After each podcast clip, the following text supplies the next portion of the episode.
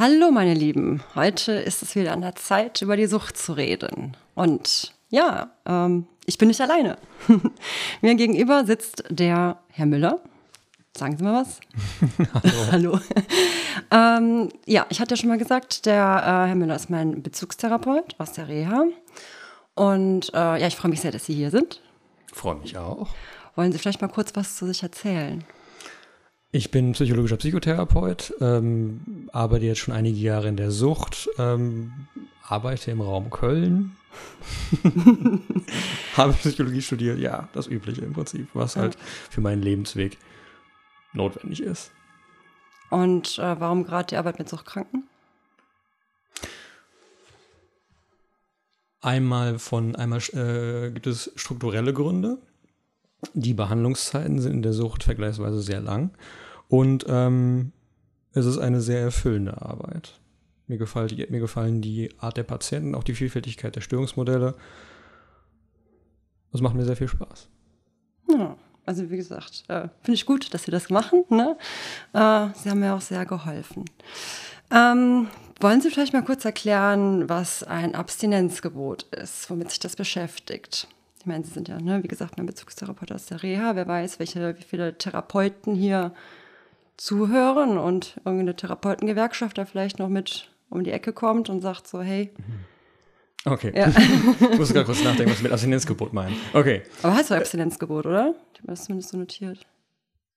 Ne? Ja, doch, so in etwa Okay. wahrscheinlich. Das ist die Formulierung ist ein bisschen anders, aber Abstinenzgebot ist, ist sinngemäß schon.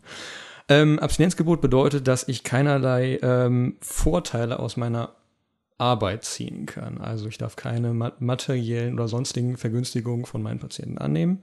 Und ähm, ja, das ist, das ist im Prinzip das Abstinenzgebot. Ja, daher, ne, Sie kriegen hier nichts für. Ne? Genau. Natürlich meinen unendlichen Dank. ja, nur damit das halt klar ist. Ne? Also für die Zuhörer, die das halt nicht wissen. Ähm, ja, ich habe in der letzten Folge ich über die Angst gesprochen, die Angst vor meinem Vater äh, und die Panikattacke, die ich da jetzt auch äh, im Januar gehabt habe. Und wir hatten jetzt gesagt, dass wir äh, an dieser Folge anknüpfen und dass wir uns mit nochmal Gefühlen beschäftigen werden und ähm, ja, auch mal erklären werden, was Gefühle so sind, ähm, wozu sie dienen und ähm, wie diese halt auch wirklich, ähm, was heißt sie wirklich, also halt einfach zur Sucht halt beitragen. Ne? Daher sollen wir mal anfangen und die Thematik einsteigen. Sehr gerne. Okay. Wissen Sie denn noch, ähm, welche Fragen wir uns überlegt hatten, äh, die wir heute beantworten wollen, quasi für die Zuhörer? Wenn nicht, dann helfe ich Ihnen gerne. Helfen Sie mir jetzt. ähm, was habe ich denn über Gefühle gelernt? genau. Was haben Sie über Gefühle gelernt? Ja, über Gefühle habe ich gelernt. Ähm, ja, also es ist äh, schön, sie zu haben. Nachdem ich sie ja einfach eine sehr lange Zeit nicht hatte, beziehungsweise sie halt ja komplett runterreguliert habe durch den Alkohol.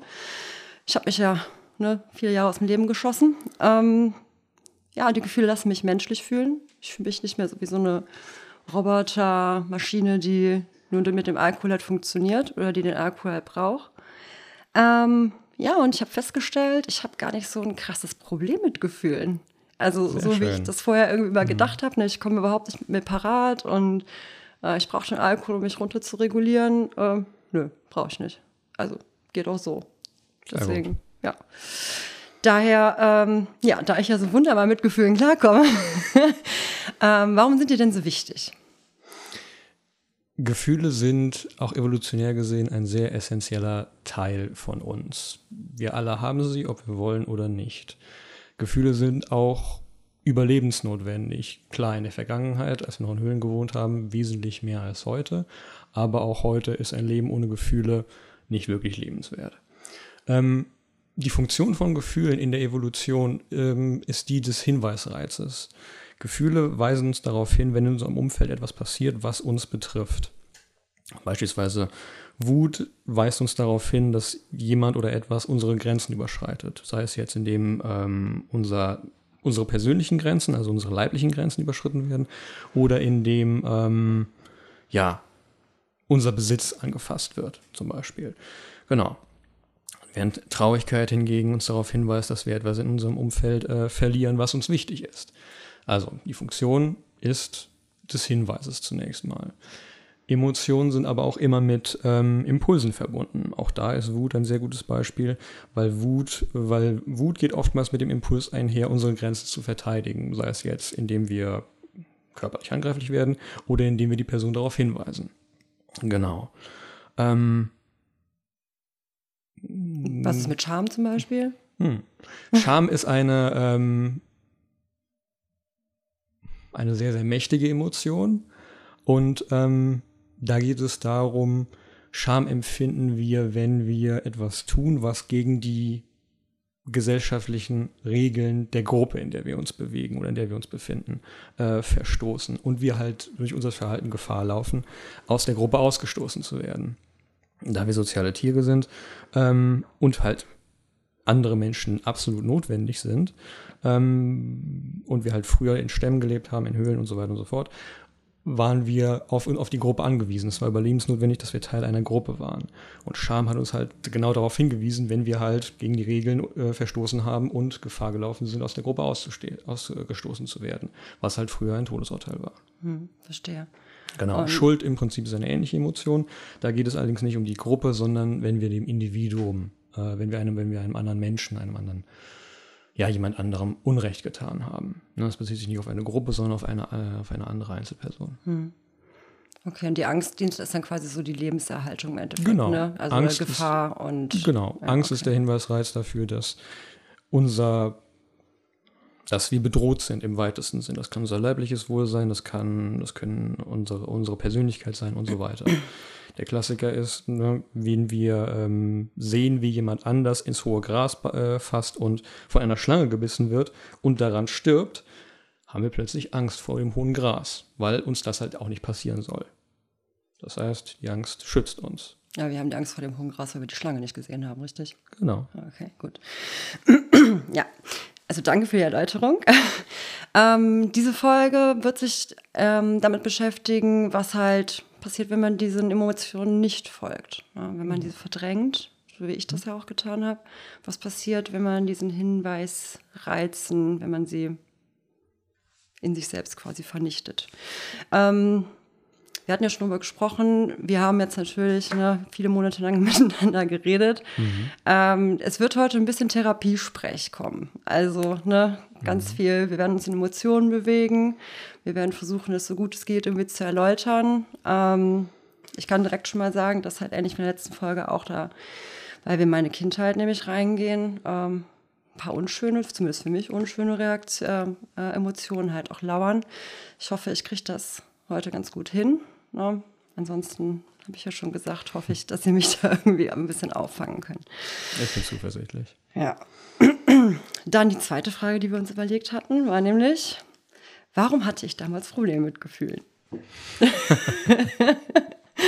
Wollen Sie mir jetzt nochmal stellen oder soll ich einfach loslegen? Legen Sie einfach los. Äh, okay, dann, ähm, ja. Also, warum hatte ich damals Probleme mit Gefühlen? Ja, jetzt in der Nachbetrachtung heute ähm, kann ich kurz und knapp sagen, dass ich mir Gefühle nicht zugestanden habe. Ähm, ich habe im Elternhaus gelernt, dass Gefühle eine Schwäche sind.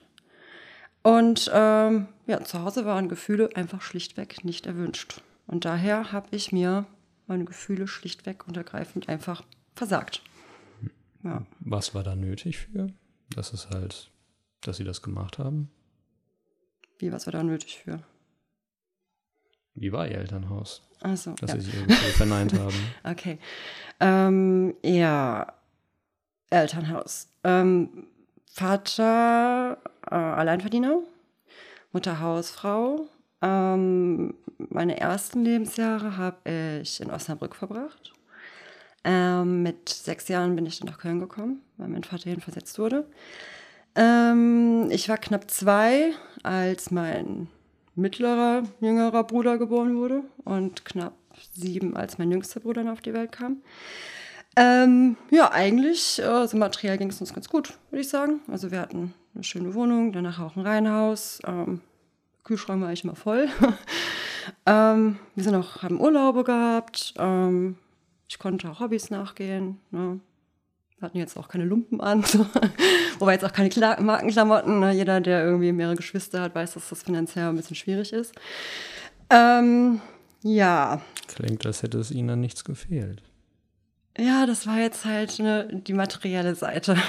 Genau. Ähm, ich bin lieblos aufgewachsen.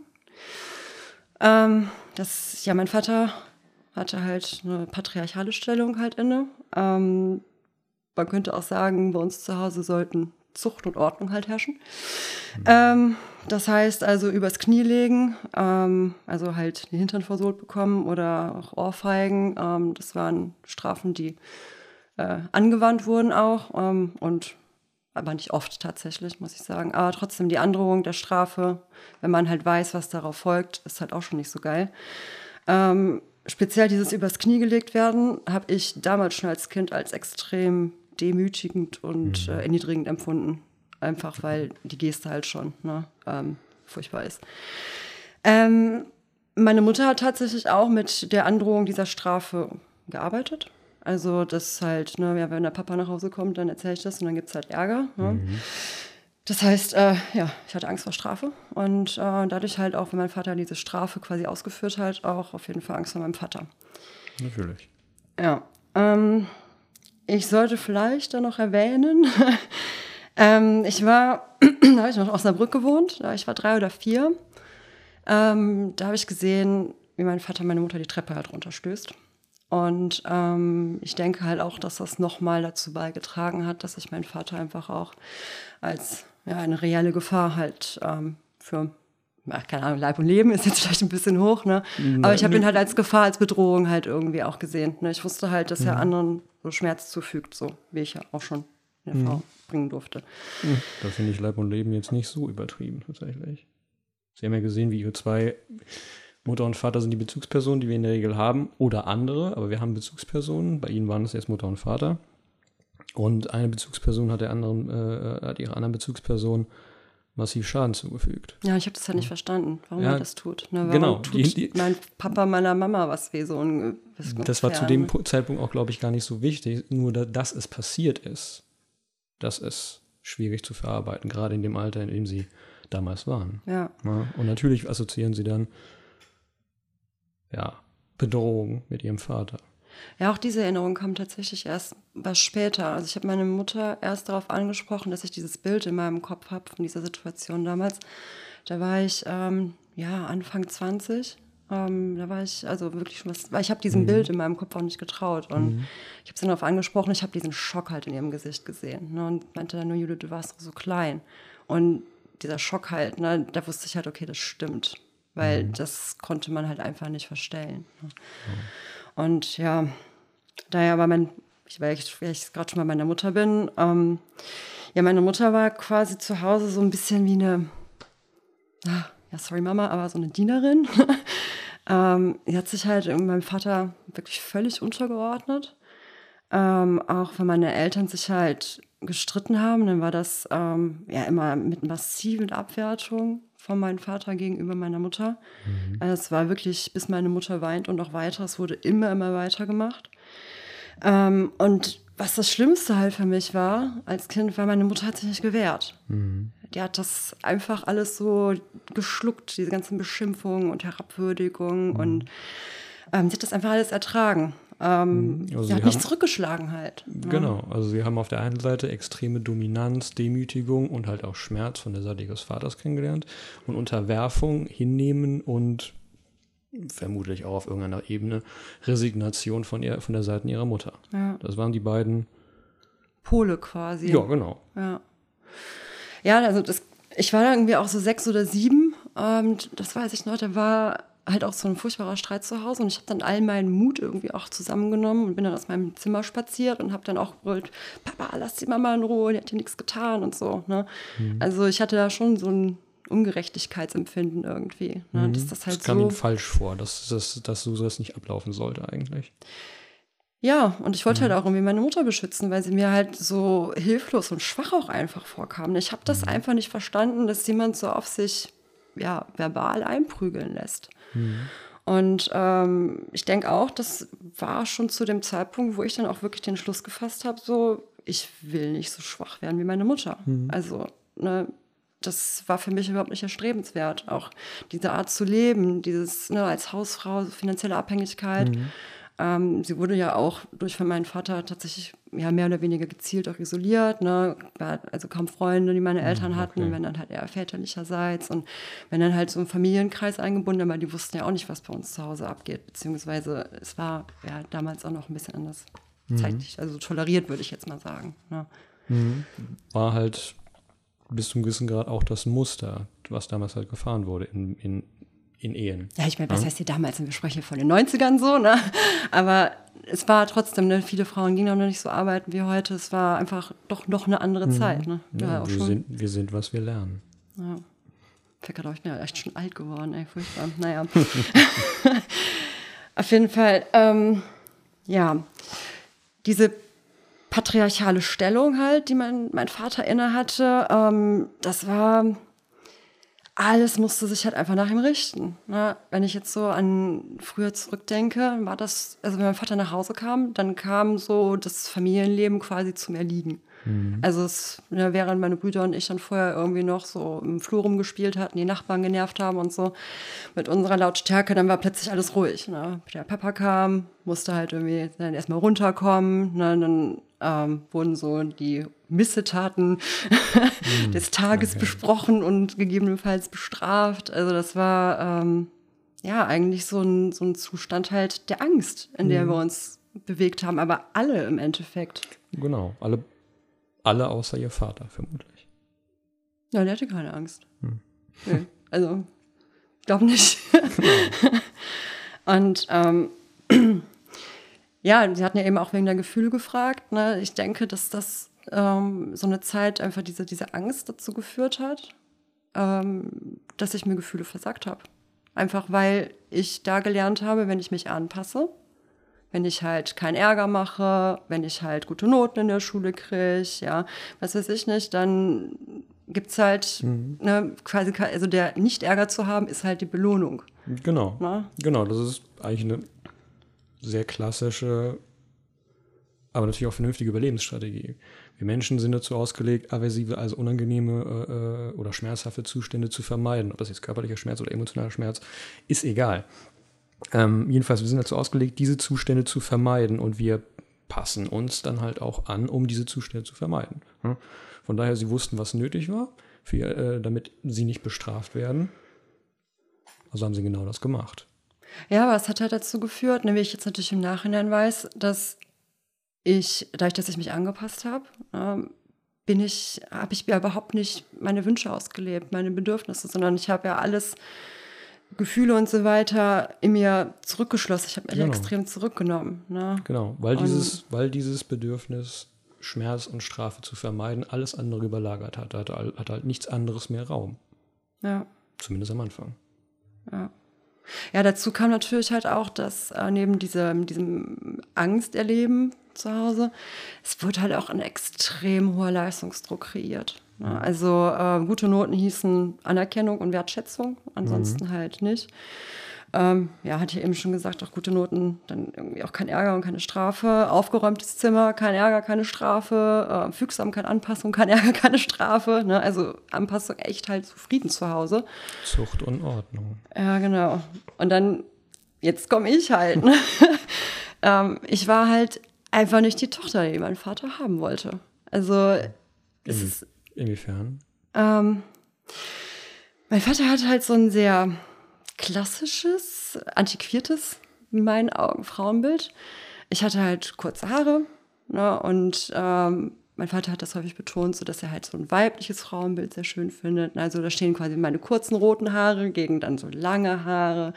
Ähm, ich habe Kleider schon als Kind wirklich massiv gehasst. Es gibt so ein Bild von mir, bin ich anderthalb Jahre alt, stecke in einem Kleid drin und ich sehe echt nicht glücklich aus. so, und äh, seitdem, äh, ich bin einfach ein Hosenmensch, fühle ich mich wohl damit. Ähm, ich war wild und ähm, halt das Gegenteil von brav. Ne? Ich war halt nicht fügsam, sondern halt auch so ein ja, aufgewecktes, fröhliches kleines Mädchen eigentlich. Und ähm, ja, halt dadurch irgendwie auch unangepasst was so sein, die Sicht meines Vaters irgendwie anging. Ich hatte immer das Gefühl, er kann nicht so viel mit mir anfangen. Mhm. Also halt so dieses Gefühl von wegen, ich bin nicht die Tochter, die er halt haben wollte. So rückblickend, der Konflikt war eigentlich vorprogrammiert. weiß nicht, ob er vorprogrammiert war, aber zumindest mit einer Tochter wie mir war er anscheinend, also denke ich, war er irgendwie vorprogrammiert. Mhm. Ähm, weil das ist dann so bei mir in der siebten oder achten Klasse ist das bei mir dann gekippt. Also ähm, meine Noten wurden schlechter. Ähm, und gleichzeitig mein mittlerer Bruder, der jüngste, dadurch, dass er sieben Jahre jünger ist, fällt er so ein bisschen halt raus. Der war einfach zu weit entfernt. Ne? Aber der, äh, mein mittlerer Bruder, der war halt erstens sehr fleißig und halt auch super gut in der Schule. Der ist mhm. aber einfach schlau. Ne? Und ähm, ich bin irgendwie, ich bin dann aus dem System ausgestiegen. Also ich habe für mich dann einfach nicht mehr den so richtig Mehrwert gesehen ja, weiterhin mhm. angepasst zu sein, ähm, weiterhin gute Leistung erbringen zu müssen und so, weil ich dafür nichts zurückgekriegt habe. Also gefühlt. Wissen Sie, was ich meine? Hm, so nach dem Motto, der Deal war, Sie geben sich Mühe, Sie strengen sich an der Schule, bringen gute Leistungen, passen sich an und dafür kommt keine Strafe oder äh, ja, dafür kommt keine Strafe. Aber ich, ja, aber für nur gute Noten kriegt man wenigstens, habe ich Anerkennung auch gekriegt. Genau, da, und, halt, und halt auch Anerkennung ja. in irgendeiner Form. Genau. Aber als die Leistung halt nicht mehr da war, haben sie keine, haben sie keine Anerkennung mehr bekommen. Das heißt, ja, es, ist, es, war halt so, egal was ich mache, mhm. ja, egal wie ich mich anstrenge, welche Erfolge ich für mich feiere, es, ich bin nie gut genug. Mhm. Und ähm, das hat dann, denke ich, auch dazu geführt, dass, dass auch der, egal was ich mache, ich werde halt nicht geliebt. Das also die das, Liebe, die Liebe war halt irgendwie an Bedingungen geknüpft. Genau. Und da ich versucht hatte, so bestmöglich die Bedingungen zu erfüllen, aber es halt einfach nie genug war, bin ich halt dann ausgestiegen quasi, weil ich gesagt habe, so hey, ich kriege halt, egal was mal, es reicht halt nicht. Mhm. Ne? Ich kriege nicht die Liebe, die ich halt eigentlich verdient gehabt hätte. Sag einfach mal, ja, halt einfach geliebt dafür zu werden, dass ich jetzt eine Tochter bin und nicht, weil ich gute Noten schreibe. Genau. Ja. Also so im Prinzip die Karotte, die ihn, ein sehr unschmeichelhaftes Bild zugegebenermaßen, die Karotte, die ihn die ganze Zeit vor, der, vor dem Gesicht herumgewedelt wurde, ähm, hatte keinen Reiz mehr. Und dann sind sie einfach stehen geblieben und in eine andere Richtung gelaufen. Ja. Passt das Bild? Ja, doch, das trifft schon zu. Ja. Einfach weil zu, dem, zu diesem bestehenden System kam ja noch auch ne, mein Bruder, den darf man nicht vergessen. Mhm. Ne? Stimmt. So, ich wurde in extreme Konkurrenz zu ihm gesetzt. Mhm. Ne, und ich konnte einfach mit dem Fleiß nicht mithalten. Also ich wollte es halt einfach nicht. Ich hatte keinen Bock, so viel für die, Schule zu machen. Ich hatte einfach Besseres zu tun. Siebte, achte Klasse alt. Ne? und ähm, 12, 13 dann. Ja, genau. Mhm. Ja, da kommen halt andere Prioritäten plötzlich ins Leben. Natürlich. Ne, und ähm, genau, mein, mein Bruder halt mit dem Konkurrenzfaktor. Und was auch dazu der Ausstieg noch beigetragen hat, ist auf jeden Fall, ich habe natürlich, ich mein Gymnasium und so, ne, ich meine, ich habe Abitur gemacht aber das war dann so ein Zeitpunkt, da habe ich gemerkt, mein Vater ist gar nicht so schlau. Mhm. Der ist einfach nicht so schlau und da ist gar nicht so viel geistige Substanz vorhanden. Mhm. Also, ne, ich meine, klar, Schule ist natürlich eine viel Allgemeinbildung, das man vergisst ja auch als Erwachsener viel, sehe ich aber meinem Sohn heutzutage auch. Ne? Wenn der was über Chemie erzählt, denke ich mir, okay, wusste ich auch mal. Ähm, aber das war wie, keine Ahnung, vom Thron runterholen, so, mhm. ne, dieses von wegen, der, der Vater sitzt dann da über allem erhaben und dann merke ich irgendwann so, nee, tut er gar nicht. Vor allen Dingen mhm. nicht, wenn er anfängt, Englisch zu sprechen. Ne? Also so ein bisschen die Ansprüche, die er hatte, sind gar nicht Konnte er selber nicht erfüllen, genau. genau. sind gar nicht gerechtfertigt, weil er sie selber nicht erfüllen kann. Genau, ja. Mhm. Das war als irgendwie so ein Demaskierungsmoment, mhm. denke ich mal, der mich da mit 13 dann plötzlich überkommen hat. Und ich fand es halt auch super unfair, weil er nach außen hin ja immer mit auch den guten Noten, mit den Kindern und so, ah. mit dem er prahlen konnte, hat er halt auch geprahlt. Und ich dachte halt so, Alter, das sind meine Noten und nicht deine. Mhm. Wobei mit meinen konnte er nicht mehr prahlen, ne? Aber ja, ja, ja. trotzdem, er, er, er, hat ihre Leistung zu seiner eigenen gemacht und das ist, das passt nicht zusammen. Zumal, er, zumal wenn er selber diese Leistung gar nicht erbringen konnte, gar nicht fähig war, die Leistung zu erbringen. Ja, mein schlauer Bruder war das, aber genau. nicht mein Vater. Genau. Ja, und das fand ich halt, dieses mit fremden Federn schmücken, fand ich einfach nur widerwärtig. Und das, ungerecht da hab, vor allem. Ja, aber ja, ungerecht. Ich kann mich vor allen Dingen halt auch an Scham erinnern. Also gerade dieses, ah, wir waren okay. mal in England dann im Urlaub und also wenn er da, also ich hatte Englisch in der Schule ne, und wenn er dann angefangen hat, Englisch zu sprechen, hat sich mir alles im Magen umgedreht. Also ich dachte halt so, Alter, das kann ich aber besser. Also jetzt natürlich nicht genau mit diesen Worten, ne? Jetzt, mhm. aber äh, das, da habe ich mich furchtbar für, mein, für meinen Vater, für sein, für sein Englisch geschämt. Mhm. Und äh, auch mit dieses fremde Federn schmücken, so, ähm, dieses Verhalten nach außen hin, ähm, auch für die Person. Mhm. Ich dachte halt so, mhm. das ist einfach ein unangenehm. Aber es macht Sinn, weil wenn es vorher um Zuneigung ging von ihrem Vater, hat die Scham dem entgegengewirkt, weil die hat mich entkoppelt in, von der Zuneigung, ne? Genau. Das ja. ist Scham und Zuneigung widerspricht es so ein bisschen. Die Person, für die wir uns schämen, von der, mit der wollen wir, mit der wollen wir nichts zu tun haben eigentlich. Verstehe das, ist der, das ist der Impuls, den wir, den wir bei, äh, den wir, wenn wir uns für jemanden schämen haben. Ne? Das ist im Prinzip genau das gleiche wie, wir stoßen jemanden auf, aus unserer Gruppe aus. Das ne? hat quasi meinen Ab Abkapplungsprozess angestoßen. Ganz genau. Ne? Okay. Ganz genau. Okay, verstehe. Ja. Ja, auf jeden Fall durch diese ganze Demaskierung, ne, dieses, ja, egal was ich mache, ich bin nicht gut genug. Mhm. Ähm, also halt keine Liebe und Anerkennung im Endeffekt für das, wer ich bin. Ähm, hat natürlich auch meine Bereitschaft, mich seinen Regeln zu fügen, ja, signifikant nachgelassen. also äh, ich habe es halt einfach gecheckt, dass mhm. irgendwie seine Regeln, die er aufgestellt hat, ne, die Gesetze, die zu Hause gelten, die dienen nicht mehr im Schutz, sondern die dienen der Kontrolle und die macht er halt. Mhm seine Position in der Familie zu sichern. Genau.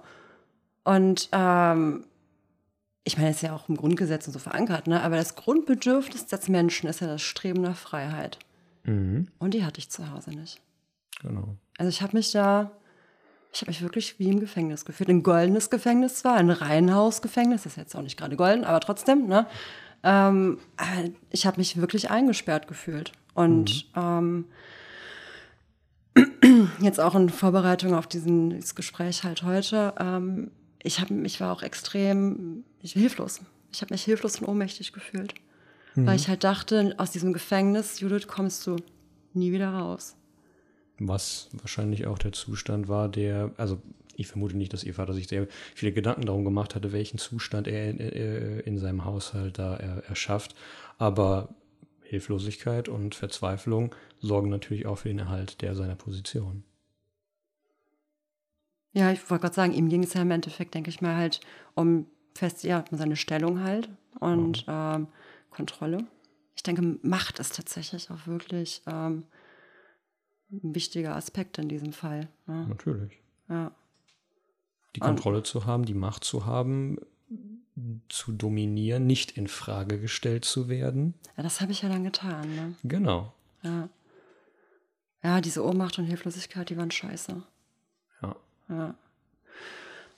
Ich bin auch sehr wütend gewesen. Ich wurde, also, ich war ein, ein sehr wütender Teenager. Ähm, mhm. Und diese Ohnmacht, denke ich, hat vor allen Dingen auch zu viel Trotz geführt. Ja weil ähm, ich halt irgendwie versucht habe, innerlich mit dieser Situation fertig zu werden, mich daraus zu befreien. Mhm. Ähm, also ich weiß, ich habe mich innerlich halt zu der Zeit auch immer mehr zurückgezogen. Ähm, bin aber äußerlich immer krasser in die Rebellion gegangen. Also das war wie so ein, ja, eine Befreiung vor der Kontrolle im Endeffekt. Mhm. Also im Prinzip innerlich haben sie sich aus der Verbindung komplett zurückgezogen, zurückgezogen ja, aber äußerlich haben sie dann angefangen, das System zu sprengen. Zu hinterfragen, zu sprengen. Eine Sprengung entgegen, triffst du, ich glaub, entgegenzuarbeiten. Ja, also ich denke jetzt, ähm, nach Sprengung trifft es tatsächlich sehr mhm. gut. Also ich war ein, ich war ein sehr einsamer Teenager. Ich denke auch, dass ich danach noch eine sehr, also sehr, ich war immer irgendwie sehr einsam. Ne? Mhm. Ähm, aber die Mittel, die mir zur Verfügung standen, in diesem Fall halt die äußerliche, äußerliche Rebellion. Ne? Also ich hatte ja eben was von dem Frauenbild so und ich sah ganz anders, als mein Vater das wollte. Und äh, das war halt, ich, ja, ich sah halt nachher einfach genauso widerspenstig aus, wie ich mich innen drin gefühlt habe. also ich wurde halt einfach immer extremer. Ne? Ich habe dann äh, immer lange, weite Klamotten getragen. Ich habe meine kurzen Haare, habe ich irgendwie zur Igelfrisur nach hinten hoch gestylt. Ja? Mhm. Also man konnte mir die Stacheligkeit wirklich ansehen. Ne? Also für die Zuhörer kurz, das waren die 90er Jahre, das war damals Trend tatsächlich. Aber äh, ne, für, trotzdem für ein Mädel halt eher ungewöhnlich. Ne? Ähm, ich war damals sowieso, ja, einfach, ich meine, heute, ich bin auch immer noch groß und ne, recht schlank, aber ich war einfach super knabenhaft gebaut. Ich hatte keine Rundung, ne, kaum was Weibliches an mir dran. Ich habe sowieso erst auch ne, so ein pubertärer Spätzünder halt irgendwie meine Periode super spät gekriegt und hatte meine, meine Klassenkameradin, ne, die halt alle schon irgendwie viel weiterentwickelt waren als ich.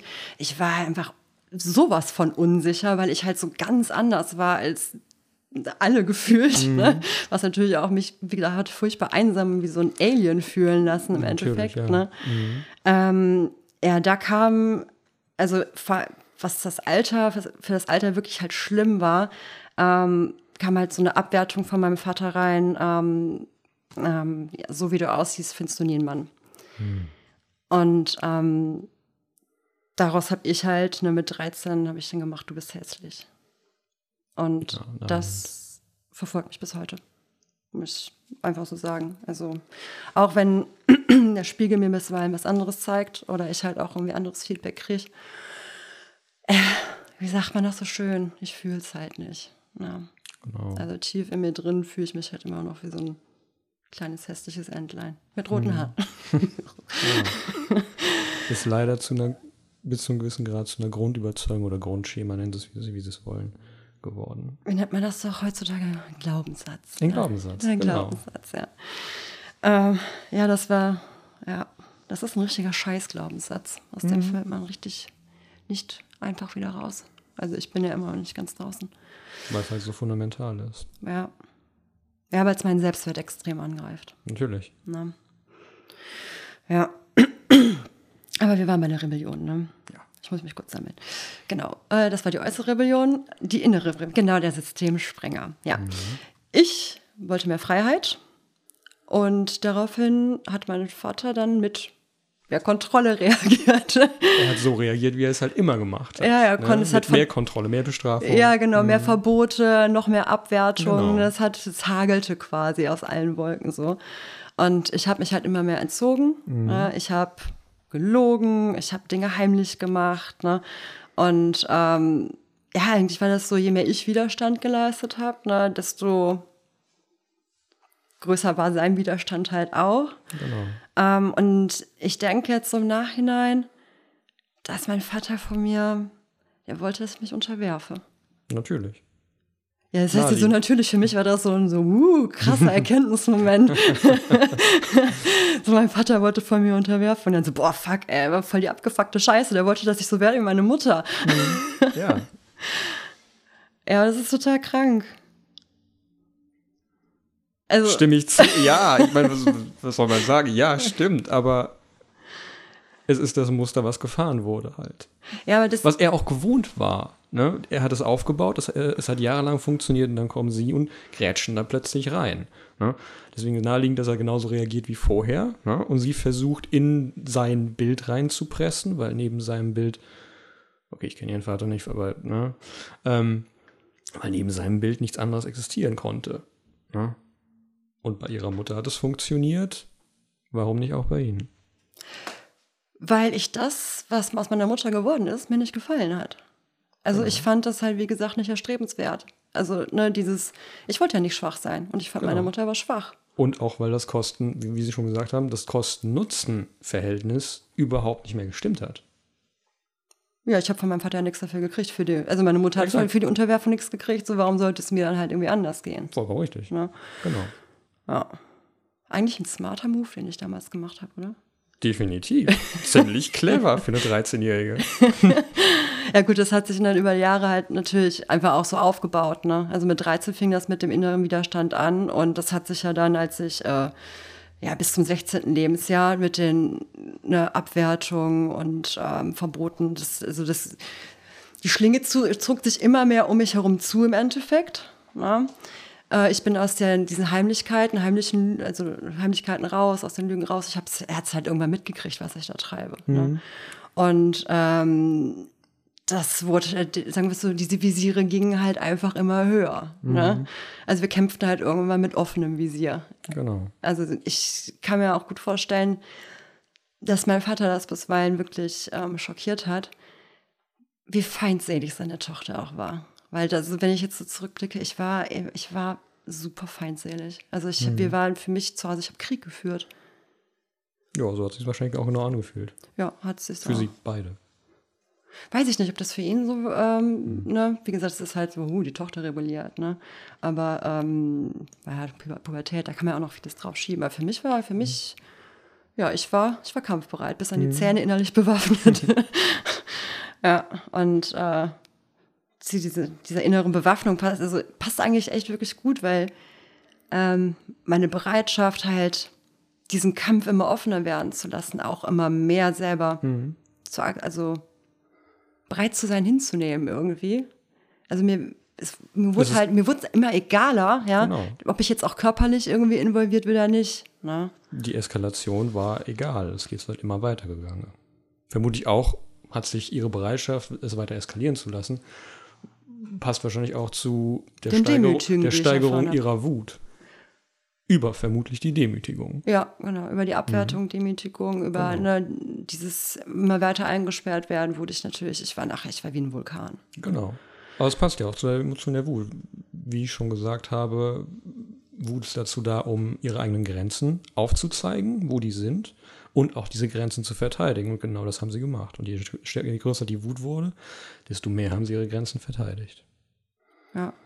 Ja, das Witzige ist halt, ne, dass meine Mutter dann wiederum, ähm, die hat versucht halt das System zu erhalten, denke ich. Also mhm. die hat halt, deswegen meine ich anfangs auch Dienerin, die hat halt, je größer die Spannung zwischen mir und meinem Vater wurde, dann fing sie an, mein Zimmer aufzuräumen. Ne? Also die hat mir quasi alles abgenommen, was irgendwie Angriffsfläche bei meinem Vater bieten würde.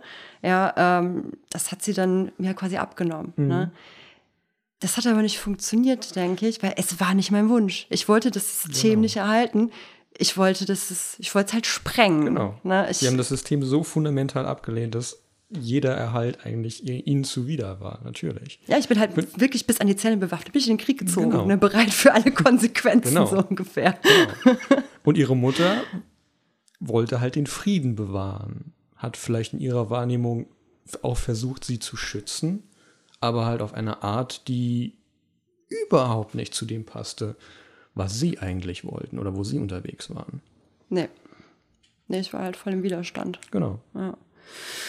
Ja, ja mit, mit 16, das äh, dann, wie gesagt, die Gewaltbereitschaft, es führt halt dazu, dass es irgendwann noch so weit kam. Ne? Ähm, das äh, hat sich dann alles durch Eskalationen entladen. Ähm, das war nicht so schön.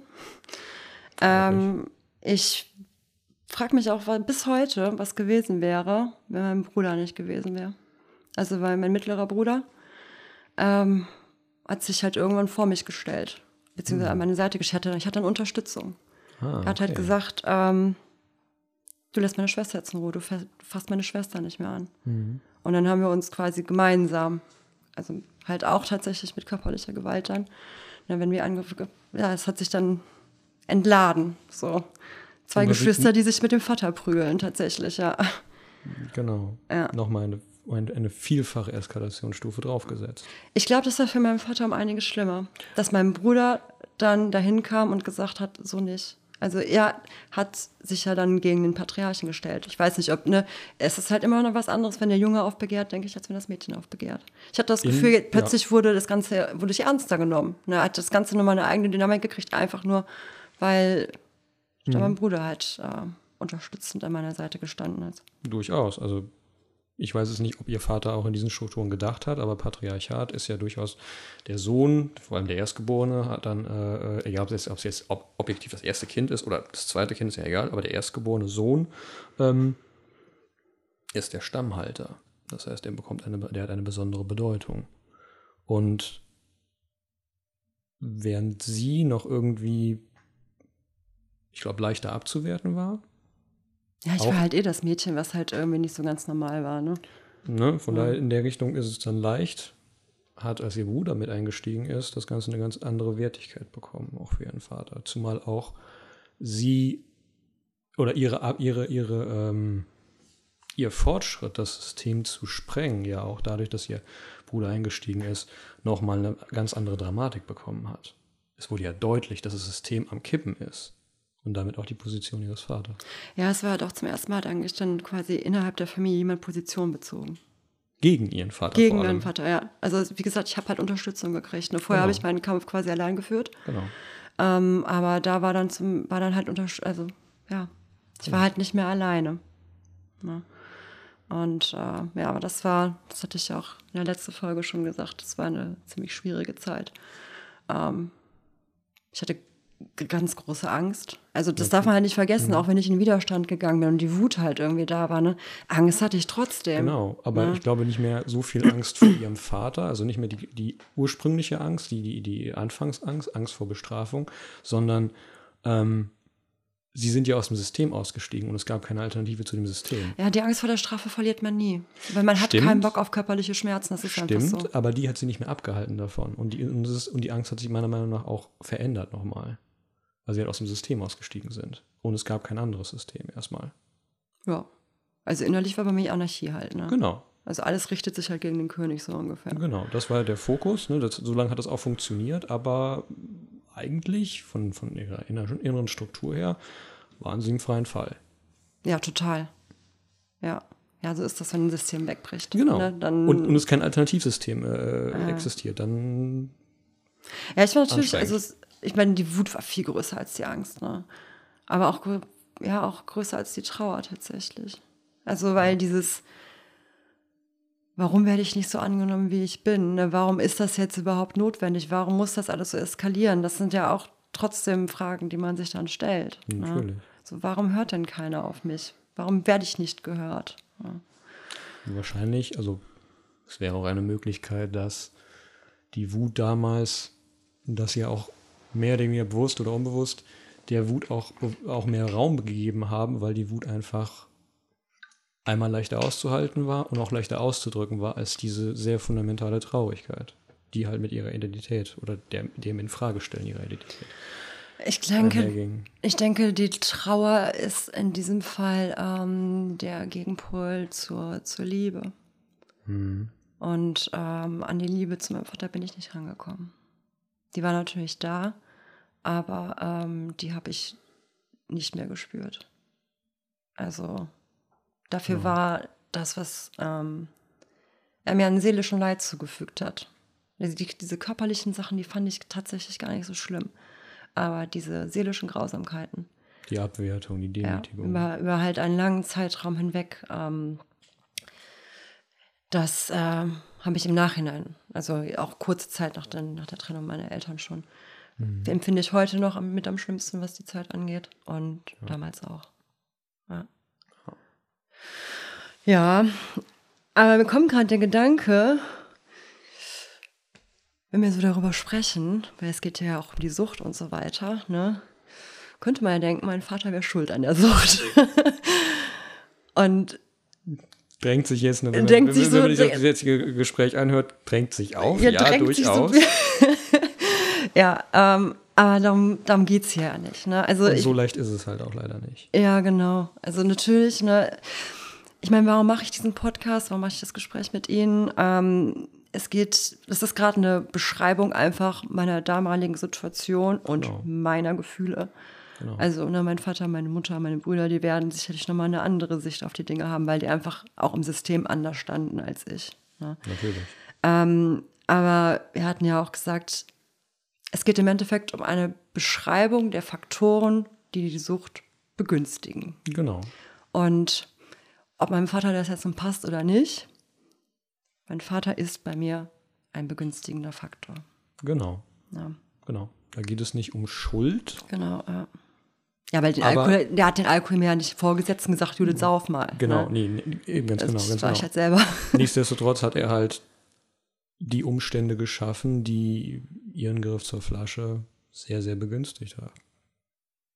Ja, ich denke halt inzwischen, also dieser Gedanke kam jetzt zum ersten Mal halt in der Therapie tatsächlich, als wir, ich hatte eigentlich keine richtige Chance, also ich, ich hatte wenig Chance, nicht in der Sucht zu landen. Da hätte ich schon irgendwas richtig krasses anderes finden müssen. Also Mhm. manchmal nicht mehr, oh, ich habe ja in der letzten Folge gesagt, hätte ich mal Holz gehackt. Ja, weiß ich nicht. ne?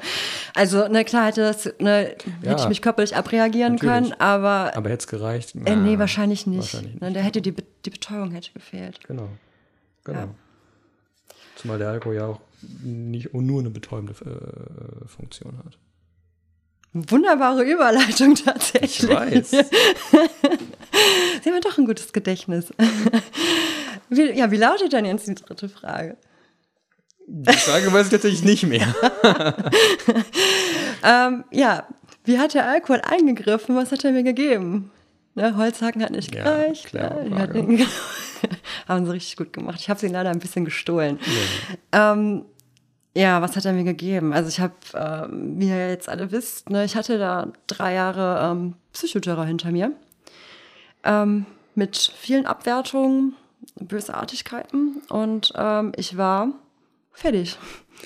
Ich war wie so ein, ich habe mich wie so ein kriegsversehrtes Kind gefühlt. Obwohl, ne, ich weiß natürlich, ich will jetzt nichts relativieren, aber es war innerlich so, ich war voller, voller Narben. Mhm beziehungsweise offene Wunden, das waren noch keine Narben. Ähm, ich denke, ich habe ähm, den Alkohol damals gebraucht als äh, Wutverstärker, mhm. weil ähm, ich äh, Trennungsaggression. Ich brauchte mhm. ganz viel Wut, um halt mich von meinem Vater quasi trennen zu können. Da die Scham die, war da nicht mehr ausreichend. Ich brauchte die Wut. Genau, und da hat wahrscheinlich die enthemmende Wirkung von Alkohol ziemlich gut geholfen. Absolut. Und Kontrapunkt auch wieder die Betäubung vom Alkohol. Denn ich hatte ja auch die Angst, ich war ja wahnsinnig ängstlich. Genau. Und der Alkohol hat die Angst betäubt, aber dafür die Wut verstärkt. Das war für mich eine absolute Win-Win-Situation. Genau, es hat ihn vielleicht auch bis zum gewissen Grad ermöglicht, dass es so sehr aus dem System auszusteigen, wie sie es gemacht haben. Er hat mir, und ich glaube, deswegen ähm, hatte ich auch so wenig so wenig Chance, irgendwie aus einer Sucht vorbeizukommen. Er hat mir geholfen. Mhm. Der Alkohol hat mir geholfen. Er hat funktioniert, er hat super funktioniert. Total. In diesem Moment. Ja. Hat ihnen genau das gegeben, was sie wollten, Schrägstrich brauchten. Hm. Er hat, er hat genau in diese Lücke reingestochen. Also ja. es war, wenn es nicht der Alkohol gewesen wäre, keine Ahnung, hätte ich mir wahrscheinlich noch irgendwelche andere Drogen gesucht. Aber es ist ja immer, der Alkohol ist das immer das gewesen, was ich halt, was mir immer, also was mir mhm. lange Zeit geholfen hat. Ja. Ja, ja. Mein Vater durfte nicht gewinnen. Dafür brauchte ich den Alkohol, damit ich mich nicht unterwerfe, damit ich mich befreien kann, stark sein kann. Keine Gefühle, weil die sind ja Schwäche. Genau. Ja. Keinen Seelenschmerz. Ja, aber das war jetzt natürlich irgendwie eine Schilderung, wie das mit 16 halt war, ne, mit der Trennung, äh, die Wut und die Angst. Ähm, die Funktion des Alkohols hat natürlich ähm, bei mir, ich bin halt, wie wir eben schon gesagt hatten, durch die Anpassung und dieses, diese, dieses Angstsystem zu Hause, ähm, ich will nicht sagen, ich leide unter extremer Gefühlskontrolle, weil sich das manchmal so ein bisschen anfühlt. Ähm, aber ich bin halt, ähm, ja, ich bin einfach sehr kontrolliert. Also ich regle mich selber und meine Gefühle, wenn da sowas hochschwappt in mir drin, kann ich das kann ich mich ziemlich gut runterregulieren. Mhm. Also ich, wenn ich sage, ich drücke das nieder, aber es fühlt sich bisweilen einfach so an. Ne? Genau. Das ähm, ist die Prägung von früher. Das ist das, was sie früher gemacht haben. Deswegen haben sie diese Fähigkeit. Ja. Die ist zwar manchmal ganz gut, ne? gerade wenn ich wie jetzt hier bei den Aufnahmen voll mal aufgeregt bin. Ne? Das hält mich dann so ein bisschen in der Spur. Mhm. Aber ähm, Gegenteil ist halt ähm, Ausgelassenheit, Leichtigkeit, genau. Freude. Kontrolle ähm, geht halt auch mit Hemmung einher. Ja. Und da hat der Alkohol natürlich, äh, hat er mir geholfen. Ne? Mhm. Ich habe immer in diesem Film dieser extremen Gefühlsregulation. Wenn der Alkohol, ne, Hemmungen gefallen, ne, dann konnte ich plötzlich Freude, Leichtigkeit, ich fühlte mich ausgelassen, ich habe Dinge gemacht, die ich normalerweise nicht machen würde. Ähm, ich habe mich auch selbst gespürt. Ähm, es ist irgendwie, es fühlte sich so an, als wäre ich dann, wenn ich Alkohol getrunken habe, als wäre ich nah an mir selber. Mhm. Als wäre ich näher an meinen Emotionen, als ich das sonst bin. Naheliegend. Und das ist auch etwas, was in, also jetzt in den letzten Jahren, also über all die Jahre der Sucht, dieses Gefühl hat tatsächlich nie nachgelassen, dass ich mhm. unter, mit Alkohol näher an mir dran bin. Was ja. auch jetzt in ihrer Abstinenz extrem viel reizt, wie Alkohol nach wie vor ausmacht. Ähm, Oder könnte. Es geht. Also ich, ich halte mich ziemlich gut, würde ich sagen. Weil ähm, ich bin ähm, ich bin nah an, an mir selber dran. Und mhm. deswegen brauche ich habe eben, ich habe mit Emotionen nicht so das Problem, ich komme gut mit ihnen klar. Und mhm. da hat der Alkohol tatsächlich nicht so ein großes Einfallstor mehr, weil ich merke halt äh, Sie warum, brauchen ihn nicht. Warum, mehr. genau, ich brauche ihn halt genau. nicht. Ne? Ähm, Genau, was war noch Funktion des Alkohols? Ich habe ein bisschen Faden verloren. Äh, ah ja, Unsicherheit. Unsicherheit, ganz, ganz großer Faktor. Ähm, war ich damals schon extrem, bin ich heute auch bisweilen immer noch. Man merkt es mir nicht so an, jahrelanges Training. Ähm, ja, dieses schüchterne, ängstliche Judithwesen, was ich damals war, äh, mit Alkohol, äh, ja, pure Selbstsicherheit. Also ich bezeichne das gerne, muss man den Super Nintendo kennen, aber wie Super Mario auf Sternchenmodus, ja, absolute Unbesiegbarkeit halt. Ne? So fühlte sehr, sich das. Ja, genau. Ja, genau. Ein sehr schönes Bild. ja, und ähm, ich konnte halt auch, ähm, ich konnte mich zeigen. Also einfach mal aus mir herauskommen. Ich war ja total zurückgezogen, so in mich mhm. gekauert quasi. Ähm, dann konnte ich, also wenn ich Alkohol getrunken habe, konnte ich mal aus mir rauskommen. Ich konnte auf Menschen zugehen. Ich konnte Socializing betreiben quasi. Ja. Ja. Damals gab es noch nicht wirklich Internet, da musste man noch so live auf Leute zugehen. ähm, ja, und was ich noch nicht vergessen darf, ist natürlich die ähm, Verdrängung. Ne? Mhm. Verdrängung wovon? Gefühle und Erinnerungen. Ja. Also, ähm, das war mit 16 schon so. Das ist ja auch diese Angst, die ich dann damals abgespalten habe. Ne, die habe ich ja par excellence verdrängt im Endeffekt. Und ähm, das hat sich über all die Jahre hat sich das fortgesetzt. Weil ja, ist halt nicht geil, wenn der ganze alte Scheiß hochkommt. Ne? So ein Natürlich. Leben in der Sucht irgendwie vom Kognitiv auszuhalten, ist gar nicht so einfach, wenn man dann trocken wird und halt. ja, ja, und plötzlich den ganzen Kram ungefiltert. Da kommt der ganze ja, ungefiltert und dann keine Betäubung und plötzlich so, ja, okay. Ja. That's how life feels like. ja, ist nicht so einfach. nee, ist sehr anstrengend manchmal. Ja. Ja, aber es ist halt, ne, also die Funktion des Alkohols, das sind jetzt nur ne, extreme Gefühlskontrolle, Unsicherheit, Verdrängung. Das, äh, Aufzählung ist nicht abschließend, also da kam über all die Jahre natürlich bei mir noch viel mehr dazu. Ja. Ich habe den Alkohol, haben wir auch mal drüber gesprochen, zum Ende hin irgendwie auch sehr atypisch eingesetzt. Mhm. Ja, war früher auch anders. Ja, daher, was war denn jetzt eigentlich, als bei mir der Alk weg war? Ich muss mal kurz überlegen dieser Panzer, von dem, diesem Gefühlspanzer, der sich ja dann mhm. über Jahre weg aufbaut. Ähm, das hat ja bei mir auch ein bisschen was gedauert, bis der dann durchlässig wurde. Also ich meine, das fällt quasi so mit der Zeit der, der Panikattacke irgendwie. Das war ich so vier oder fünf Monate trocken, da war ich in der Klinik. Und bis heute gefühlt ist meine Gefühlswelt noch nicht wieder vollständig hergestellt. Können Sie vielleicht mal kurz erklären, weil Sie anfangs das auch gesagt haben mit den Gefühlen, ne, die Funktion und so. Was passiert mit Gefühlen, wenn man denn süchtig ist? In der Regel ist die Regulierung von Gefühlen ein sehr großer Teil von Sucht oder weswegen konsumiert wird, ähnlich wie bei Ihnen.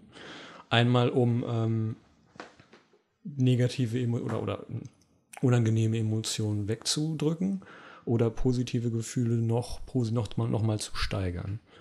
Und ähm, je nachdem, wie lang man das macht, je lang man äh, seine Emotionen so modifiziert, immer wieder, immer wieder, immer wieder, ähm, desto mehr geht es in die äh, Gewohnheit über. Das heißt, wir verlieren bis zum gewissen Grad die Fähigkeit, ähm, unsere Emotionen einmal normal zu erleben aber auch dann zu, äh, zu selber zu regulieren. Ähm, und das macht es halt extrem anstrengend, wenn plötzlich das Suchtmittel weg ist. Weil dann der ganze, weil dann sehr viele Emotionen oder sehr viele emotionale Zustände auf einen einprasseln, die man in der Form nicht, nicht, nicht, nicht handeln kann. Hm? Ja, das deckt sich mit, mit dem, ähm, ich meine, ich habe wirklich ja, 20 Jahre. Ne? Ich meine, genau. ja, das ist ein langer Zeitraum. Und äh, ich weiß gar nicht, ob ich überhaupt jemals, ich meine, ich war 16, als ich angefangen habe zu trinken. Ich meine, ich habe natürlich immer eher so wellenartig getrunken, mhm. aber die letzten zehn Jahre waren einfach übel. Die letzten zehn Jahre waren einfach richtig übel. Und zehn Jahre sind eine sehr, sehr lange Zeit. Ja, kann, und Gewohnheiten entstehen extrem schnell. Kann es auch sein, dass ich halt noch nie wirklich gelernt habe, eigentlich mit Emotionen umzugehen. Ich habe halt einfach so früh angefangen. Mhm. Ich ich würde jetzt nicht pauschal sagen, sie wissen nicht, wie mit Emotionen umzugehen, zumal sie am Anfang auch gesagt haben, Emotionen sind nicht ihr Problem, wo ich zustimmen würde. Ich mag jetzt halt einfach so, wie normale Menschen mit Emotionen umgehen. Ich weiß nicht. Ich es, es, gibt da kein, es gibt da kein Schema F, wie man richtig, in Anführungszeichen, mit Gefühlen umgeht. Das mhm. ist eine sehr individuelle Kiste. Das ist ähm, auch sehr abhängig davon, was wir gelernt haben. Und da, ja, es gibt acht Milliarden äh, Wege auf der Welt, mit Emotionen umzugehen. Es gibt nicht das Schema, es gibt nicht das, es gibt nicht die Art, mit äh, Emotionen umzugehen. Ja. Zumal Emotionen ja auch ähm, nicht nur Hinweisreize sind, sondern auch mit unseren Bedürfnissen verbunden sind. Und es ist auch die Frage, welches Bedürfnis steckt hinter einer Emotion? Welches Bedürfnis müssen wir erfüllen? Worum geht es eigentlich? Was wollen wir eigentlich erfüllen damit, mit der Emotion? Okay. Ja? Und dann wird es richtig kompliziert. Müssen wir noch eine Folge machen. das Thema jetzt anzufangen, dann wären wir auch nicht fertig. Okay. Ähm, aber das heißt quasi jetzt zehn Jahre, es besteht noch Hoffnung für mich. Definitiv. Ich glaube auch, sie haben ähm, mit bestimmten Emotionen, haben sie extrem gut gelernt, umzugehen. Wut zum Beispiel. Ja. Na? Das können sie extrem gut. Und ich glaube, da sind sie auch einem Normalsterblichen, in Anführungszeichen, auch, glaube ich, auch überlegen. Wohingegen andere Emotionen, vielleicht Traurigkeit oder Scham, diese Emotionen, die halt sehr früh da waren, vermutlich schwieriger sind. Weil die aber auch tiefer, weil die aber, weil die aber auch sie in ihrer Persönlichkeit in ihrer, und ihrem Wesen viel tiefer angehen als jetzt Wut. Ja, also es stimmt tatsächlich. Ne? Also die äh, Scham und Schuld, ähm, ich meine, wenn da halt diese ganzen alten Sachen hochkommen, ne, Erinnerungen, Gefühle und so aus zehn Jahren Sucht oder länger, ähm, ist nicht so geil. Ne? Genau. Und die sind dann auch sehr stark. Ich meine, wie gesagt, halt auch gerade mit meinem, meinem Sohn gegenüber. Ne? Ich habe mein Kind quasi in der Sucht großgezogen. So, und das ist furchtbar. Ja. Ich meine, Sie wissen ja, wie das in der Therapie dann war. Ne? Ja. Ähm, die Angst ist für mich bis heute eine schwierige Emotion. Also die ist halt extrem stark. Und ich weiß auch, dass die Angst, also wenn ich sie jetzt, seitdem ich sie im trockenen Zustand kennengelernt habe, wenn ich sie kennengelernt habe, äh, hatte ich mal das Gefühl, sie ist auch eine Gefahr. Also da genau. ist hat, bei der Angst hat der Alkohol voll, volle Breitseite, Einfallstor. Also ich muss halt gucken, dass ich irgendwie die Angst vermeide, auf jeden Fall. Oder halt einen Weg, einen Weg finden, die Angst anders zu regulieren. Anders regulieren. Ja, mhm. Holzhacken. mhm. Egal. Ähm. Könnte man versuchen, aber ne, ähnlich wie bei der Wut funktioniert auch nicht, funktioniert auch nicht so gut, glaube ich, auf Dauer. ähm, ja, Trauer tatsächlich habe ich bis heute keinen guten Zugang. Kann ich einfach nicht gut zulassen. Ist einfach eine Emotion, da halte ich mich gerne nicht gerne auf. So, wer ist schon gerne traurig. Genau. Ja, da bin ich lieber wütend. Ja. ja. Das stimmt. Ja. Aber wir waren ja auch, was war, als der Alkohol weg war? Mhm. Ähm, ja, ja, Wegbrechen von Persönlichkeit. Mhm. Ähm, ich weiß nicht, wie gut Sie da im Marvel-Universum unterwegs sind. Ähm, aber das, ähm, der Alkohol fühlt sich an wie ähm, Venom. Mhm. als wäre anfangs so ein guter, ja, ja. Als wäre anfangs so ein guter Venom gewesen, ne, der halt dann so in mich reinschlüpft und mir halt absolut Power verleiht. Und jetzt halt einfach über die Jahre hinweg, so zum Ende hin der Sucht, ist halt einfach zum richtig bösen Venom halt mutiert. Ne? Ähm, Wie hat sich verändert? Wie hat sich verändert über den Alkohol über die Jahre oder? Die negativen Einschläge wurden halt größer. Mhm. Ne? Also ähm, die negativen Konsequenzen des Alkoholkonsums ähm, haben irgendwann die positiven überwogen. Ganz einfach. Genau. Ja. ja. Aber oh. deswegen war es halt auch, also umso schlimmer, als der Alkohol weggebrochen ist, ne, weil sie auch gefragt, was, was war, als der Alkohol weg, weg war. Ähm, ich hatte, waren, da waren wir bei der Angst, ich hatte wahnsinnige Angst. Ähm, ich oh. habe mich ja, über den Alkohol definiert, also wie, wie gesagt, wie in so einem Symbiont halt. Ne? Mhm. Und als dieser Symbiont dann quasi aus meinem Körper raus ist, waren Sie wieder im freien Fall? War ich im freien Fall. Ich wusste nicht, ich wusste nicht was bleibt von mir übrig, wenn der, mhm. wenn der Alkohol weg ist. Ne? Wer bin ich überhaupt mhm. noch? Ähm, ich hatte so Angst vor dem, was da kommt. Ja. Und ich hatte ja Angst vor Ablehnung, dass ich halt ohne den Alkohol nichts bin. Im Prinzip eine relativ ähnliche, ein relativ ähnlicher Zustand wie damals mit ja. 13, 14, 15, 16. Ja. Ja. Im Prinzip, sind sie, Im Prinzip sind sie, als sie den Alkohol weggelassen haben, wieder an den Punkt zurückversetzt worden bis zum gewissen Grad, als sie mit dem Alkohol angefangen haben. Was dann meinten sie noch? Emotionale Nachreifung nennt sich das dann, ne? Mhm, genau. Ja. Habe ich aber schnell aufgeholt, finde ich. Sie sind gut unterwegs. ja, und diese, diese Angst halt, ne, gerade auch als ich dann mein Zug war und so, da kam diese Angst halt extrem hoch. Immer, was ist, wenn der Alkohol halt weg ist? Ne? Oder auch schon vor der Klinik, als halt klar war, ich muss da rein. Genau. Ähm, das war auch, also alles, jegliche Emotion, eine genau. extreme Gefühlsschwemme. Ne? Natürlich. Ne? Einmal, einmal, also, wow. einmal, einmal, sind die Gefühle in, über sie hereingebrochen, komplett ungefiltert, aber gleichzeitig die ganzen, die, die, die Vorteile, die, die der Alkohol am Anfang hatte, im Sinne von hat sie enthemmt, hat ihn, äh, hat ihn ermöglicht, aus sich rauszugehen und offen umzugehen und so weiter und so fort, die waren plötzlich weg. Ja. Von daher auch die Frage, wie, wie, wie soll ich jetzt, wie, wie soll das jetzt ohne den Alkohol funktionieren? Ich brauche den ja dafür. Ja. Mhm. Ja. Ja, ja. Aber ich habe ziemlich schnell gemerkt, dass es geht. Sehr gut. Korrigierende, das nennt man eine korrigierende Erfahrung. Ja. Nee, einfach weil natürlich, ähm, ne, ich bin ja nicht allein. So, ich habe mein Umfeld, also steht halt hinter mir. Und ähm, ich wurde ja nicht abgelehnt im Endeffekt. Ne? Es ist ja alles nur in meinem Kopf hat da stattgefunden. Mhm. Ich dachte, ich kann ohne den Alkohol nicht existieren, aber als er dann weg war, habe ich gemerkt, okay, geht doch. Ne? Ja. Und ist gar nicht so schlimm. Das war eigentlich ziemlich cool. Ja, das ist besser. Ja, genau. Ja, aber ich war also diese, diese Gefühlsschwämme gerade auch am Anfang, da dachte ich auch bisweilen, das ist, also hat eine sehr hohe Rückfallgefahr. Weil das, weil das einfach so stark ist und die Intensität so unbekannt. Ähm, das, das ist wie, ja, wie so ein, genau. sie hatten, wir haben das bei einer Gruppentherapiestunde gesagt, das ist wie ein Tsunami. Mhm. So ein Tsunami, der auf einen zurollt.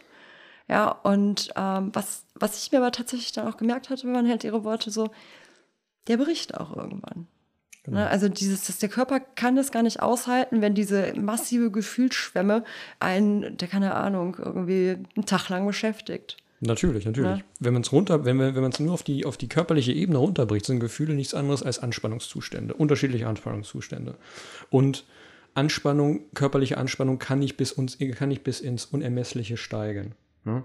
Wir glauben das zwar, wenn wir in der Emotion drinstecken, gerade bei Angst ist das so, mhm. aber das passiert nicht, weil der Körper sich ab einem bestimmten Punkt von selbst runterreguliert. Ja. Das hat dann auch nichts mit irgendwie einer Entscheidung von uns zu tun oder irgendeinem oder einem Gedanken, den wir haben, sondern der Körper sagt einfach, jetzt ist Schluss, jetzt, jetzt gehen wir wieder runter. Das ist wahrscheinlich wie beim Orgasmus. Deswegen geht ja auch keine halbe Stunde. Bis, ja, letzten Endes, letzten Endes ja. Weil es ja ein Stresszustand, oder? Ah, letzten Endes ja. Und er würde uns umbringen, wenn, wenn er länger dauern würde. ja.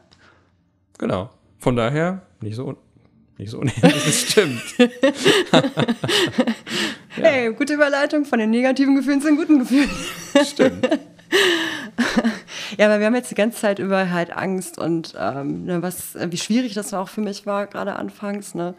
welche negativen Auswirkungen ähm, das Weglassen von Alkohol dann hatte. Ich finde, wir sollten mal was erzählen irgendwie. Was auch so gut daran ist. Weil sonst könnte man sich ja denken, so, ja, Judel, warum bist du überhaupt trocken geworden? Stimmt. ja, also ähm, Gefühle heute. Ähm, ja, was für mich eine super schöne Erkenntnis ist, gerade auch mal so nochmal im Rückblick ne, mit der Konkurrenz zu meinem Bruder und so. Ich war einfach lange Zeit in sehr negativen Emotionen unterwegs. So, ich, ich finde es zwar nicht schön sagen zu können, aber es ist so, ich war Neid, Missgunst, ähm, Eifersucht sind mir nicht fremd. Also ähm, da war ich viel drin unterwegs.